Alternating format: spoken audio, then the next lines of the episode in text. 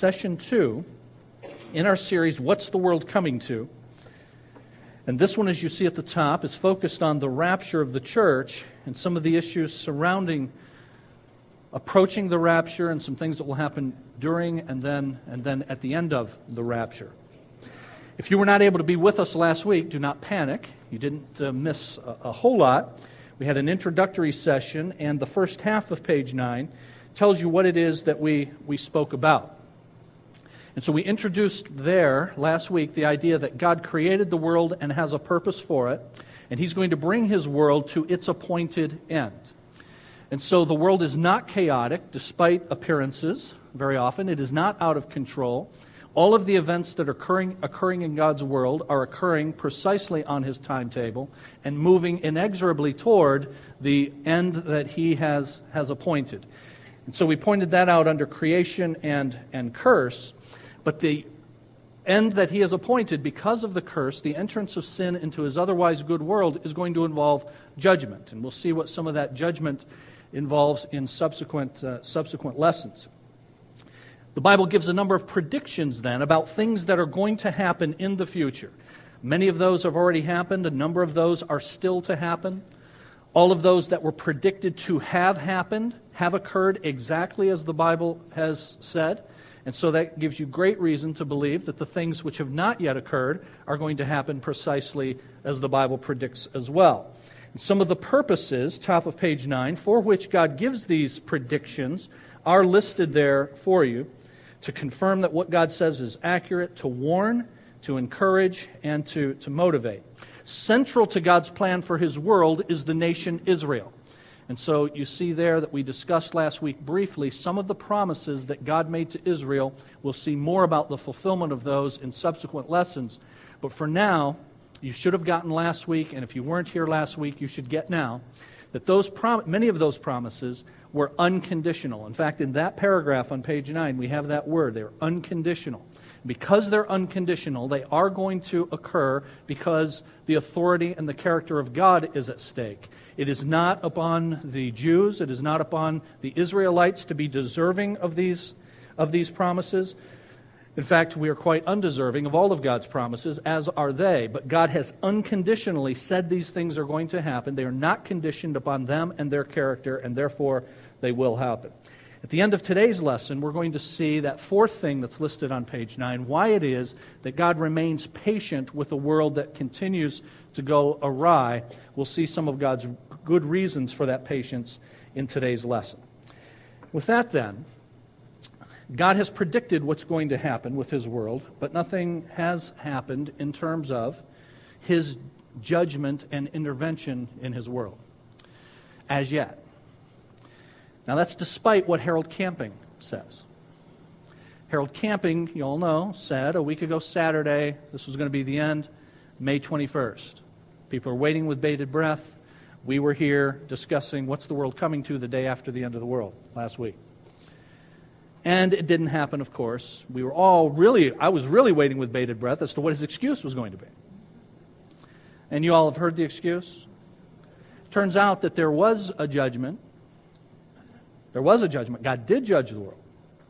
But it turns out, he says, to have been a spiritual judgment, not a physical judgment. Now, I got to tell you, this is my kind of judgment where nothing happens. God has no such judgment where he says stuff's going to happen, but then it doesn't actually happen. But that's what Harold Camping claims occurred on May 21st. Our calculations were all right. That's what he says. That's a quote. Our calculations were all correct. But we were wrong in thinking the physical judgment was going to occur on May 21. A spiritual judgment occurred. The physical judgment is now going to be on October 21.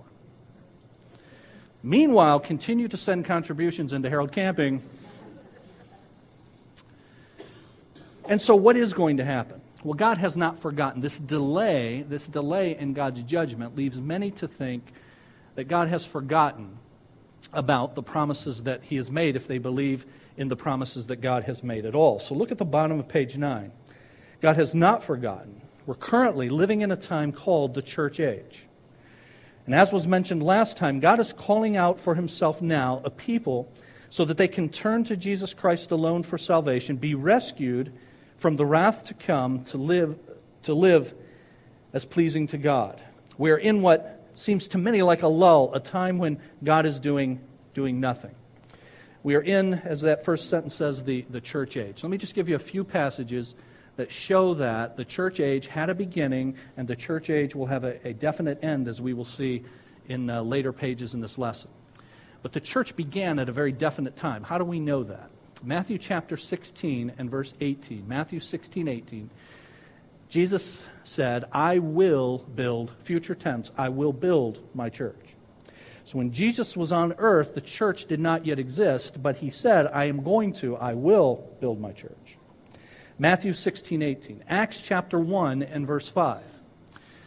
In Acts chapter 1 and verse 5, Jesus is recorded as saying, in a few days, you will be baptized with the Holy Spirit. So, something that is future in the near future, this baptism of the Holy Spirit, Acts chapter 1 and verse 5. And then the third passage is 1 Corinthians 12 and verse 13. 1 Corinthians 12, 13. 1 Corinthians 12, 13 says this that we were all baptized by one Spirit into one body, the body being the body of Christ or the church. So Jesus said in Acts chapter 1 and verse 5, in a few days you will be baptized with the Spirit. It was future, near future at that point. And that baptizing of the Spirit formed this body that is called the church, 1 Corinthians 12 13. Well, we see where that actually historically occurred in Acts chapter 2. Acts chapter 2 in your Bible. And on a day called the Day of Pentecost, the baptism of the Spirit occurred for the first time, thus forming this thing that Jesus predicted in Matthew 16, 18 I will build my church. In a few days you will be baptized. And that baptism of the Spirit formed this new thing, this body called, called the church. And so the church age had a very definite beginning nearly 2,000 years ago on the day of Pentecost. And it will end with the removal of the church from God's world in something called the rapture. Thus, the title at the top of page 9 the rapture. Notice it's the rapture of the church. And so, folks wonder what uh, is going on in the meantime? Why is it that God delays? We'll take a look at page 10. Peter answers that question about a seeming delay, this lull during what's called the church age, this way. When they maintain this, it escapes their notice that by the Word, the heavens existed long ago, and the earth was formed out of water and by water, through which the world at that time was destroyed, being flooded with water. But by his word, the present heavens and earth are being reserved for fire, kept for the day of judgment and destruction of ungodly men. Do not let this one fact escape your notice that with the Lord, one day is like a thousand years, a thousand years like one day. The Lord is not slow about his promise, as some count slowness, but is patient toward you, not wishing for any to perish, but for all to come to repentance. In that passage, Peter gives four reasons that we are in this so called lull, this time in which we are waiting for the next thing to happen on God's prophetic calendar. We're reminded that God created the world by His Word. That goes all the way back to Genesis 1, where God brought the world into existence for His glory and for His purposes. But notice number two. Peter reminds us that God has already intervened in human history by destroying the world once in the past, that time via a flood. What Peter is saying is this that the Bible does not teach, here's a 20 cent term for you does not teach uniformitarianism in any form. Uniformitarianism. Uniformitarianism. Just sound it out. Now, what's it mean? It means that the Bible does not teach that things have been in the past uniform, nor will they be in the future uniform. Those in 2 Peter 3 who are scoffing about this coming say all things go on as they have from the beginning. That's what Peter records them as saying. In other words, they've been uniform. It's all the same. Peter says they forget it hasn't been the same in the past because God intervened via a flood and he destroyed the world, and it won't be the same in the future. So the Bible does not teach any version of uniformitarianism, going to the past or going into the future. God is interventionist. God has intervened, and he will intervene in his world as he has promised. Now, just as a quick aside, uniformitarianism is one of the great fallacies of the theory of evolution. The entire theory of evolution is based upon the idea that things have progressed, evolved in a uniform way from the past to the present. But if there have been cataclysms that have interrupted that uniformity, and there have, things like a flood, then what you look at when you look at the geologic column and so on is not a uniform evolving progression, but rather something that has been upset, even turned upside down in many cases. So, an active, true, and living God intervenes in his world. He has in the past, and he will in the future. That's what Peter is saying. The Bible teaches no version of uniformitarianism in either direction, past or future. Look at the third on page 3. The third thing that Peter tells us in 2 Peter 3 about why God is delaying. God is preserving the world for judgment. Far from forgetting the world, he's actually preserving it. If God had forgotten the world, now get this, the world would spin off its axis into oblivion. It is only the preserving power of God that keeps this world in existence. God is keeping it and preserving it, but it is reserved for the judgment that is to come, says, says Peter. And then, fourthly and importantly, God is using this time to bring people to repentance and faith for salvation in Jesus Christ so that they can escape that very judgment. The Bible tells us that as the time approaches, there will be indications there will be environmental issues that are going on, things that are happening in God's world that will attend the uh, coming of the end. One of those is increasing wickedness. The truth is, God has not forgotten about his world, but the Bible tells us a number of things that will happen as the day of Christ's return draws nearer. Among them, an increase in false religions that culminates with the great harlot spoken of in the last book of your Bible, and chapter 17, Revelation 17. This great harlot's a reference to a false system of religion and values that represents all false religions at all times. It's called a harlot because, now note this, it's drawn people away from what they should love, God, and enticed them to a false love and satisfaction. How close are we to the next thing, event on God's prophetic calendar? Of course, I don't know. I can say that many of these signs we see. And we see the amalgamation of religions and the breaking down of barriers that were once based upon doctrinal truths, such that it really doesn't matter anymore. And that is undoubtedly preparing for a time when people will be willing to follow a false religious system. If there's any particular religion that most people adhere to in our day, it's the religion of tolerance. And the worst thing you can be is right the worst thing you could possibly believe is that you're right about something. And part of the reason that we devote ourselves to this religion of tolerance is because we've confused two things. One is pluralism. We live in a pluralistic society. All that means is that we live in a country where we have the freedom to express whatever views we possess. Pluralistic. And frankly, I'm glad that we live in a pluralistic society in that sense. But what many people do is confuse pluralism with relativism. And those are not the same. The fact that everyone is entitled to his or her opinion does not mean that all opinions are equally valid. And that's what relativism says. And we have quickly descended into the notion of relativism. Your opinion is as valid as my opinion. We're all just, it's all just a matter of opinion, and therefore tolerance is the one religion that most people are willing to adhere to. And it lays the groundwork then for a time when people will be willing to give themselves to an amalgamation of all religions, thus denying the truth of God and true religion. Bottom of page 10. Here are some of the things that will attend the coming of the end. False teachers claiming to be religious will deny Christ through destructive teacher, teaching. Peter says false prophets also arose among the people but just as there will also be false teachers among you, who will secretly introduce destructive heresies, even denying the master who bought them, bringing swift destruction upon themselves. And we see this sort of thing happening. I mentioned Harold Camping. Um, so he's just one, you know, and, and it, really, I can't contain myself. Okay, it's just loony.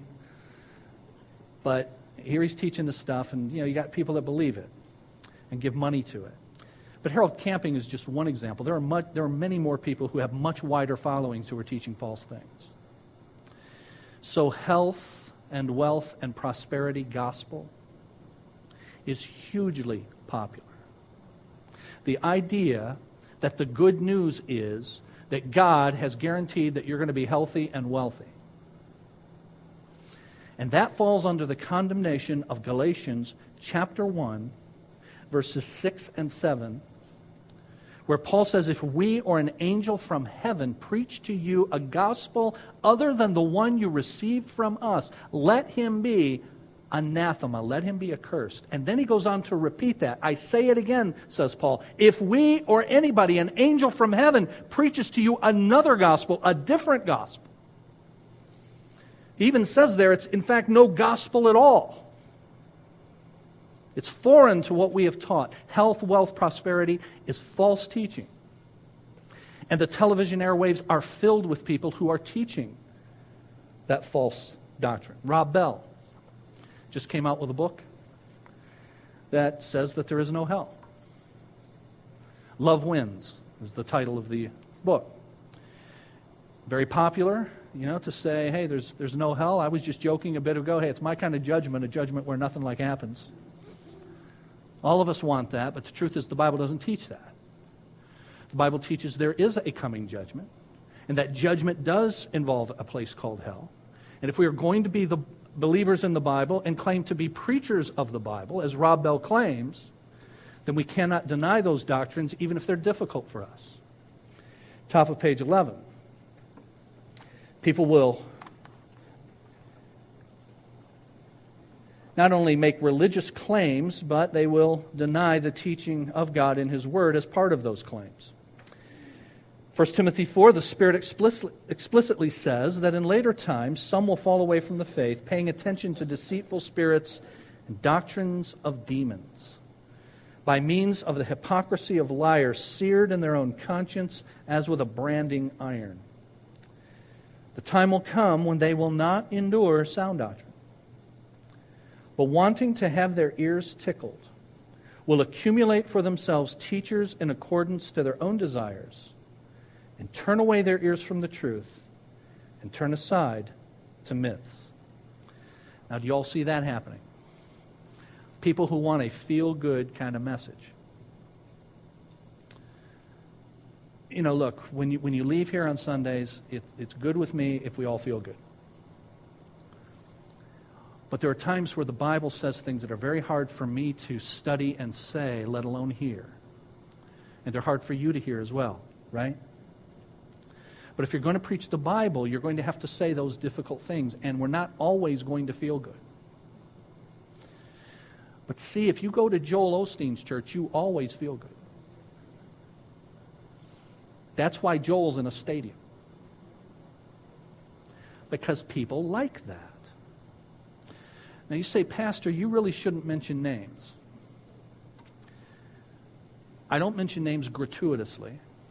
I only mention names of people that I am abs- not just people I disagree with. I disagree with lots of people. They may be wrong, I may be wrong. I don't just mention people I disagree with. I only mention people who are teaching heretical doctrines. And Joel Osteen is teaching heretical doctrine. And the Bible tells us that people will love that sort of thing and gather around that sort of thing. And people will be lovers of themselves and lovers of pleasure. Number, and number four, will become more sinful. Now, what does that mean? Look at 2 Timothy 3:13. Evil men and impostors will proceed from bad to worse, deceiving and being deceived. How is it that people become more sinful? I mean, is it possible we're born into the world as sinners? So how is it that we become more sinful?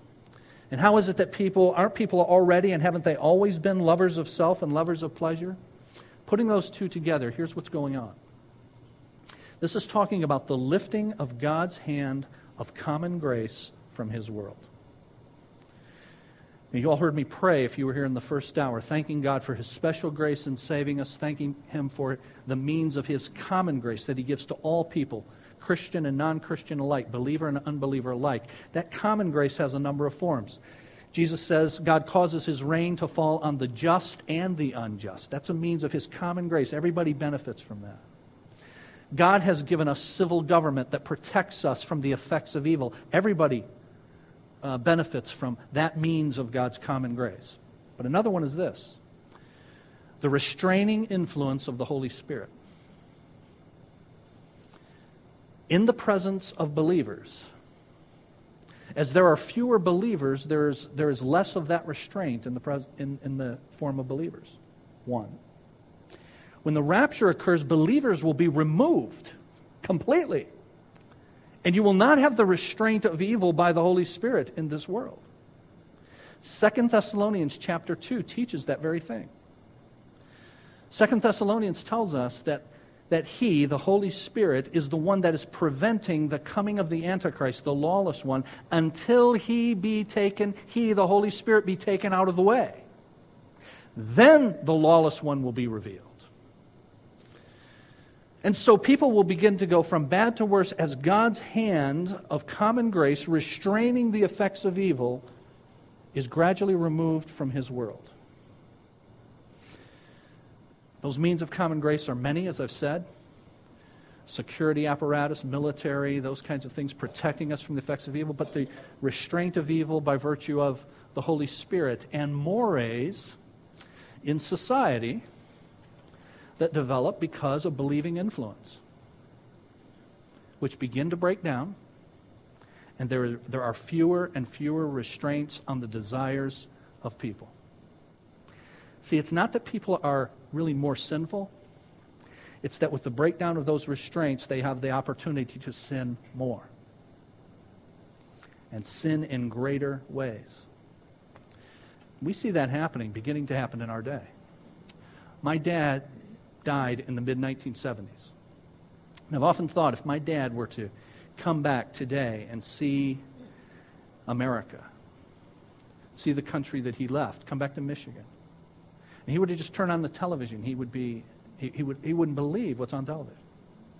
He wouldn't believe what's on prime time television. He would not believe the way people walk around. what they're dressed in or not dressed in. All that. He just wouldn't believe the licentiousness of our world just 40 years ago. In two generations, it has changed greatly, and some of you are old enough to know that. As that continues, as that the removal of those restraints continues, then it's not that people are more sinful, it's that people are able to sin more and in more overt ways. We see that happening. And so, a time of judgment then will come. Bottom of page 11. At God's appointed time, a period of judgment will start that the Bible calls the tribulation. Tribulation is a period of seven years during which a world leader will rise up, gather nations under his leadership. During that time, however, God will pour out many judgments on the world as a response to their sinfulness. These judgments are described in the last book of the Bible, Revelation, and we will look at some of those. They are a time of wrath, and they're seen in Revelation chapter 6. I'll let you read the passage on your own, but you notice we have highlighted there that it's a time of wrath.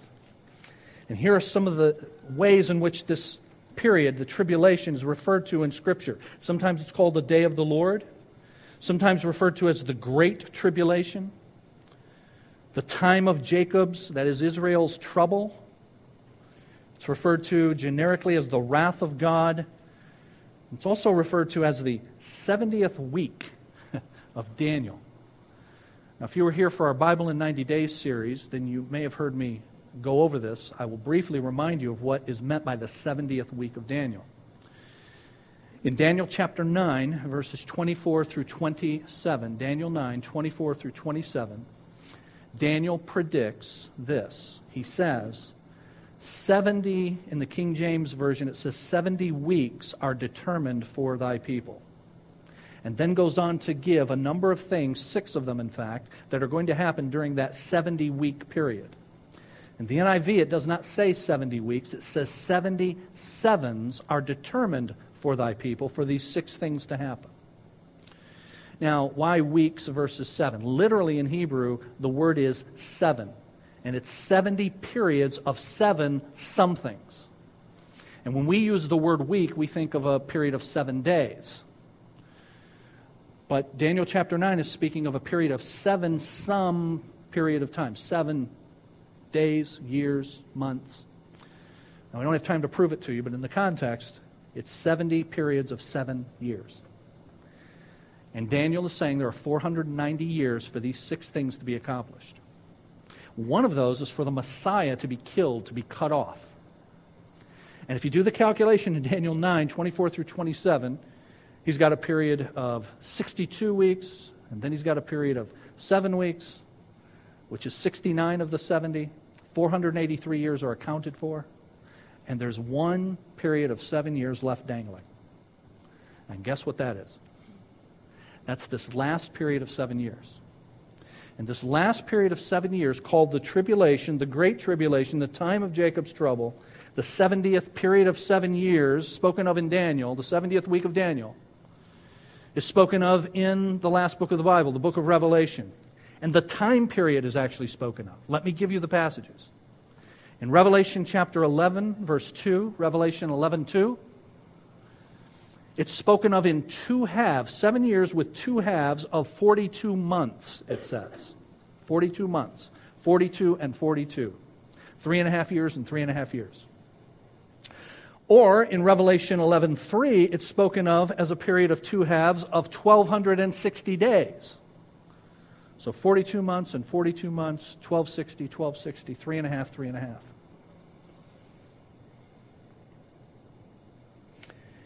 Revelation 12 and verse 6, again 1260 days. And Revelation 13, 5, 42 months. Now, why the two halves? Because Daniel says this in Daniel chapter 9. He says, In the middle of the period of seven years, in the midst of the week, the ruler who will come, that we know as the Antichrist, will break his covenant with God's people, Israel, in the midst of that, in the midst of that seven year period.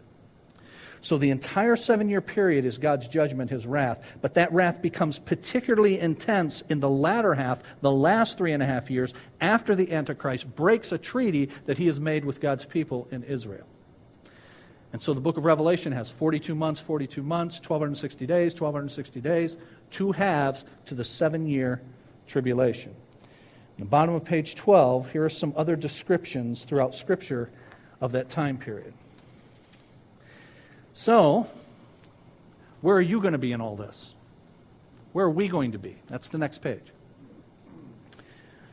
The rapture, the removal of the church. Now, sometimes people ask the question do you believe in the rapture? Now, listen, um, it's, it's, it's in the Bible. You have to believe in it. Now, the word rapture is not in your English version. So sometimes people say, no, it's not in the Bible, so I don't have to believe in it. But if you had a Latin version of the Bible, it would be there. It would actually be in 1 Thessalonians chapter 4 and verse 17. And there, in the NIV, it says, we will be, quote, caught up. And that's the word in Latin from which we get rapture. We will be caught up or snatched away, raptured to be with the Lord.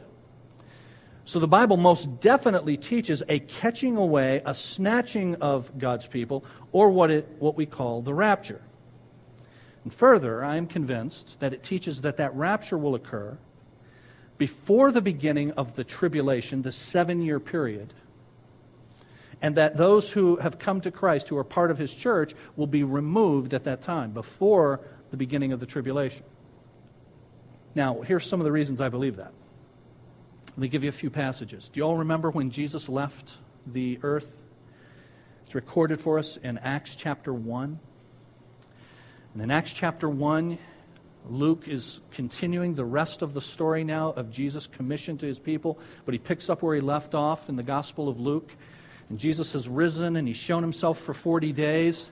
And then he gives final instructions to his followers be my witnesses in Judea, Jerusalem, Judea, Samaria, to the uttermost part of the earth.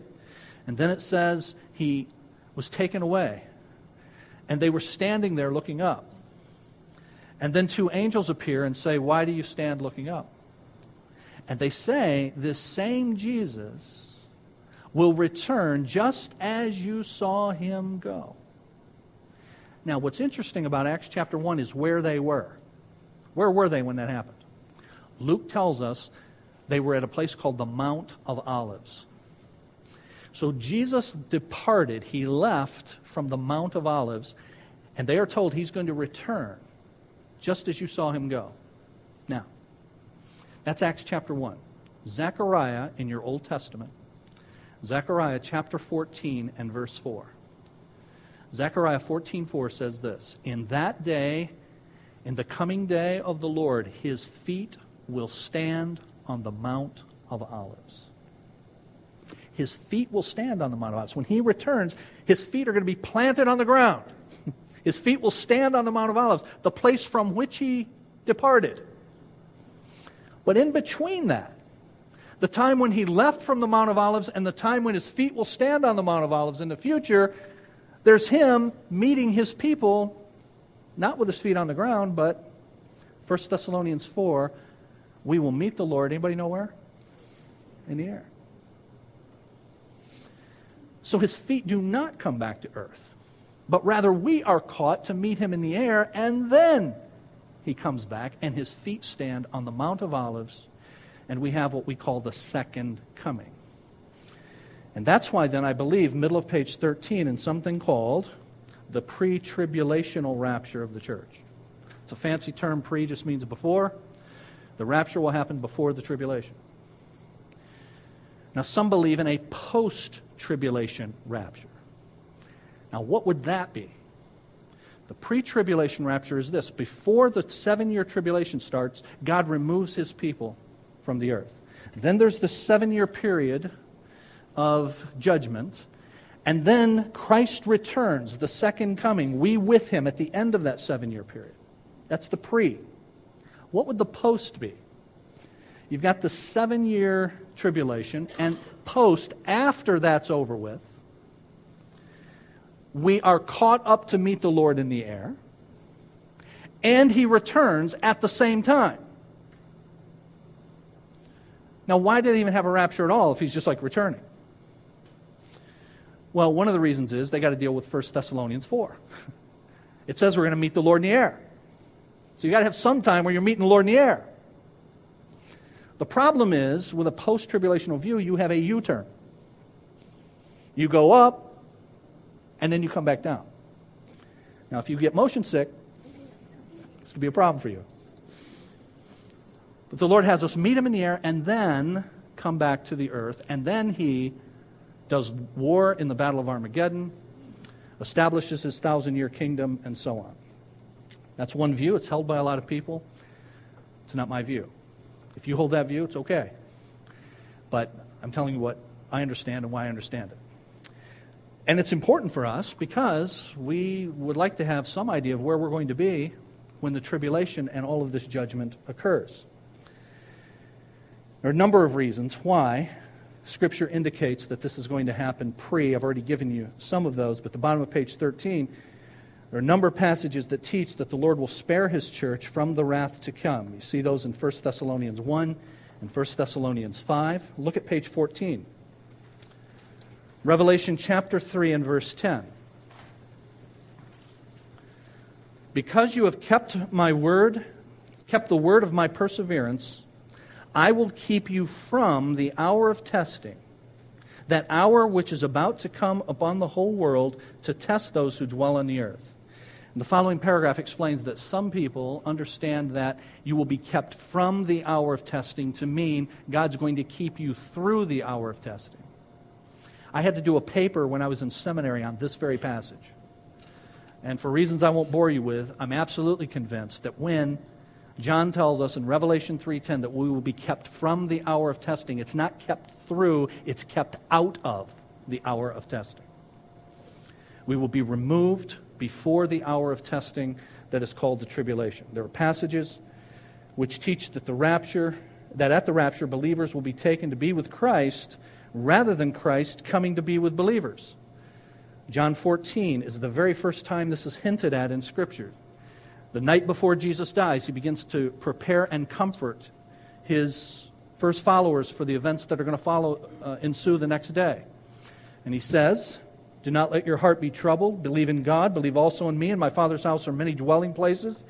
If it were not so, I would have told you, I go to prepare a place for you. And if I go to prepare a place for you, I'll come again, receive you to me, that where I am, there you may be also. So, a number of truths for us to see out of that. Also, 2 Thessalonians 2 teaches a number of things that indicate that the rapture is going to be before the time of tribulation. If you look on page 15,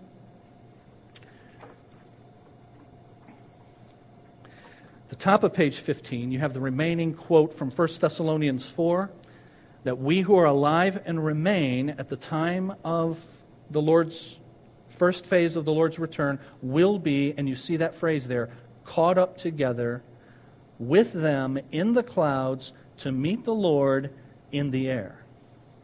So that's what we refer to as the, the rapture. We'll be caught up together with the dead in Christ. Those who have died, but who belong to Jesus, will be raised from the grave. And if we are alive at the time of the rapture, we will be caught up together with those who have died in Christ, meet the Lord in the air, and we will forever be with the Lord. That being with the Lord is going to include seven years later, as we'll see, returning to the earth. Other reasons why we believe in a pre, or I believe in a pre tribulational rapture, there are passages which teach the imminence or any moment return of the Lord. So, a post tribulation rapture, for instance, you know, this imminence thing, you've got seven years. At the end of the seven years, then you know when the rapture is supposed to occur. But we don't know when the tribulation is going to commence, and thus uh, the rapture could occur at any time. It's the next event on God's prophetic timetable. Bottom of page 15, there are passages which teach the church to look for the coming of the Lord, not for the coming of the tribulation. And then what's going to be going on while we're in heaven with the Lord during that seven year period? In our final moments, let's look at that. Page 16. One of the things that will happen is the judgment seat of Christ. So, those who have come to God through Jesus Christ, if we die, we will be raised at the time of the rapture. If we're alive, it's in our lifetime, we will be caught up alive to be with the Lord. We will be changed. Our bodies will be changed, glorified. 1 Corinthians 15 and verse 51 says, In a moment, in the twinkling of an eye, we will be changed. And we will have this seven year period with, with the Lord. But what happens? Well, one of the things that happens is something called the judgment seat of Christ. And it's taught in 2 Corinthians chapter 5. We have it listed for you there. What is that? It's a judgment for believers. It's not, and this is important, it's not a judgment for whether you go to heaven or hell. It's a judgment for what you did with what God gave you while on earth. And Paul speaks of it in 2 Corinthians chapter 5 and verse 10, middle of page 16. We must all appear before the judgment seat of Christ, so that each one may be recompensed for his deeds in the body according to what he has done, whether good or bad. Now, since, and that should say 2 Corinthians 5, not 1 Corinthians 5, 2 Corinthians 5, 1 through 9, is about believers, the judgment of verse 10 is a judgment of believers.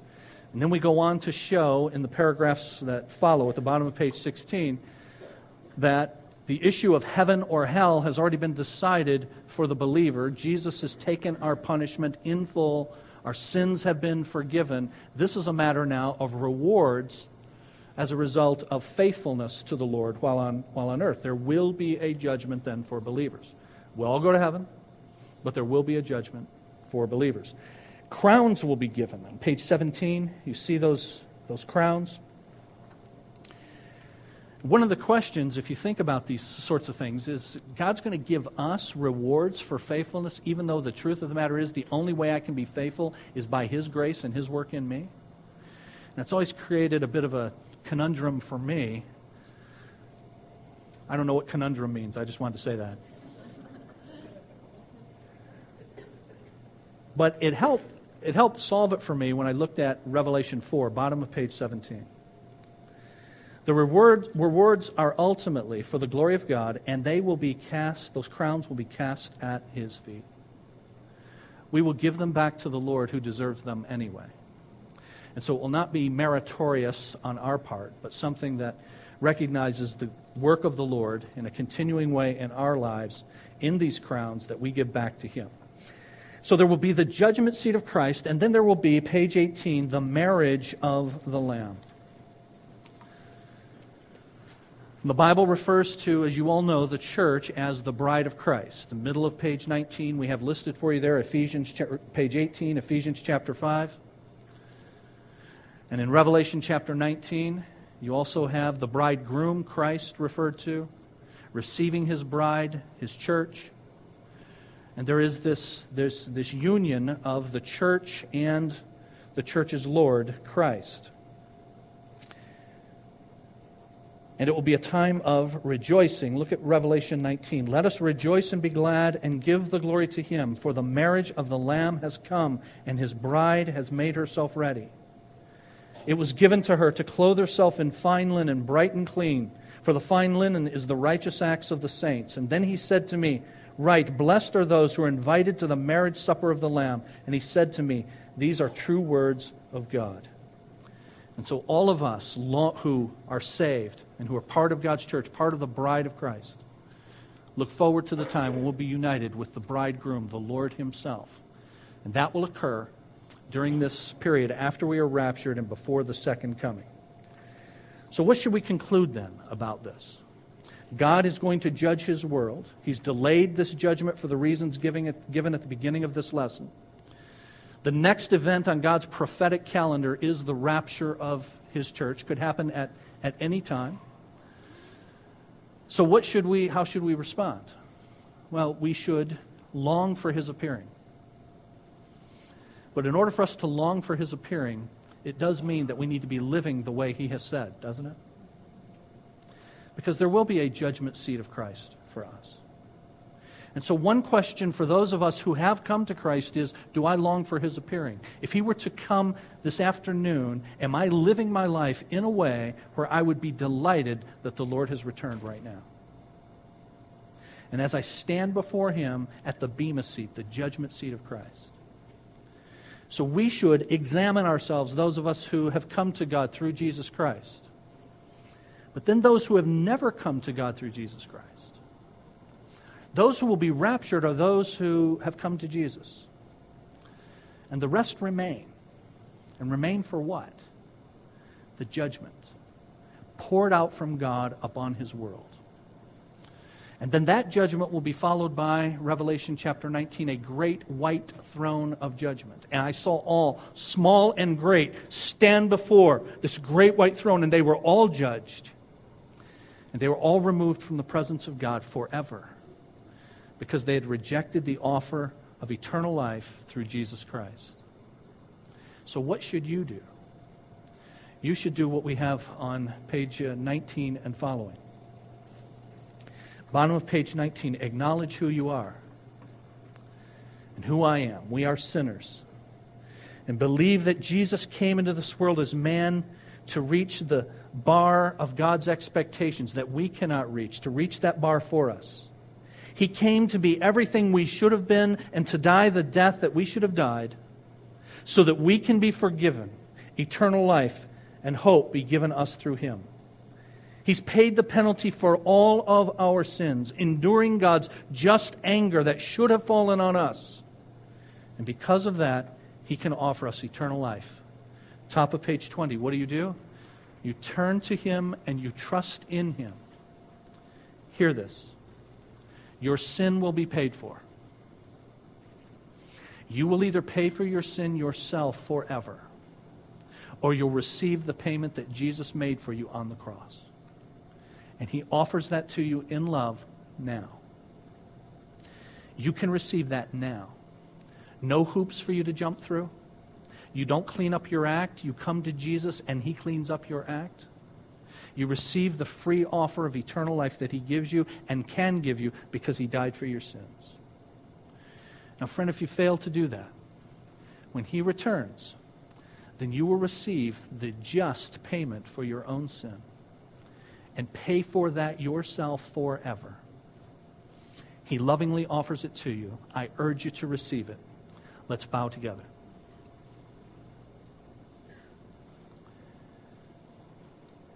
Father, we thank you for this reminder of the truths that you teach in your word about your predictions for what is going to happen in your world as it comes to your appointed end. Lord, you made the world, and you are going to judge the world, and you're going to create a new one, a new heaven, and a new earth. And because you were sovereign in the beginning and are sovereign in the end, you are sovereign over everything that happens in between. It can only come out precisely as you have predicted because you're in control of everything that happens leading up to it.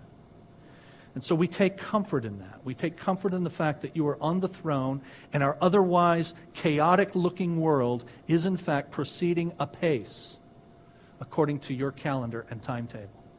Thank you for that comfort.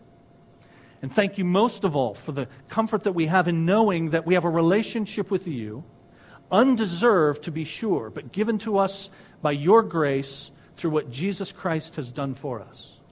We thank you that God the Son has come to earth and done for us what we could not do for ourselves. And having received his free gift of salvation, you have changed us. And you are changing us on a daily basis to be conformed into his image. And Lord, as we look forward to his coming, we long for his appearing and the marriage of the Lamb with his bride. We thank you that we can be a part of that.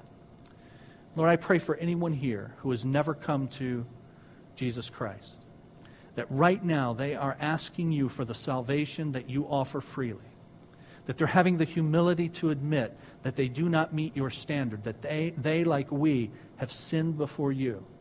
And that sin requires a payment because it's an infinite offense and infinite payment.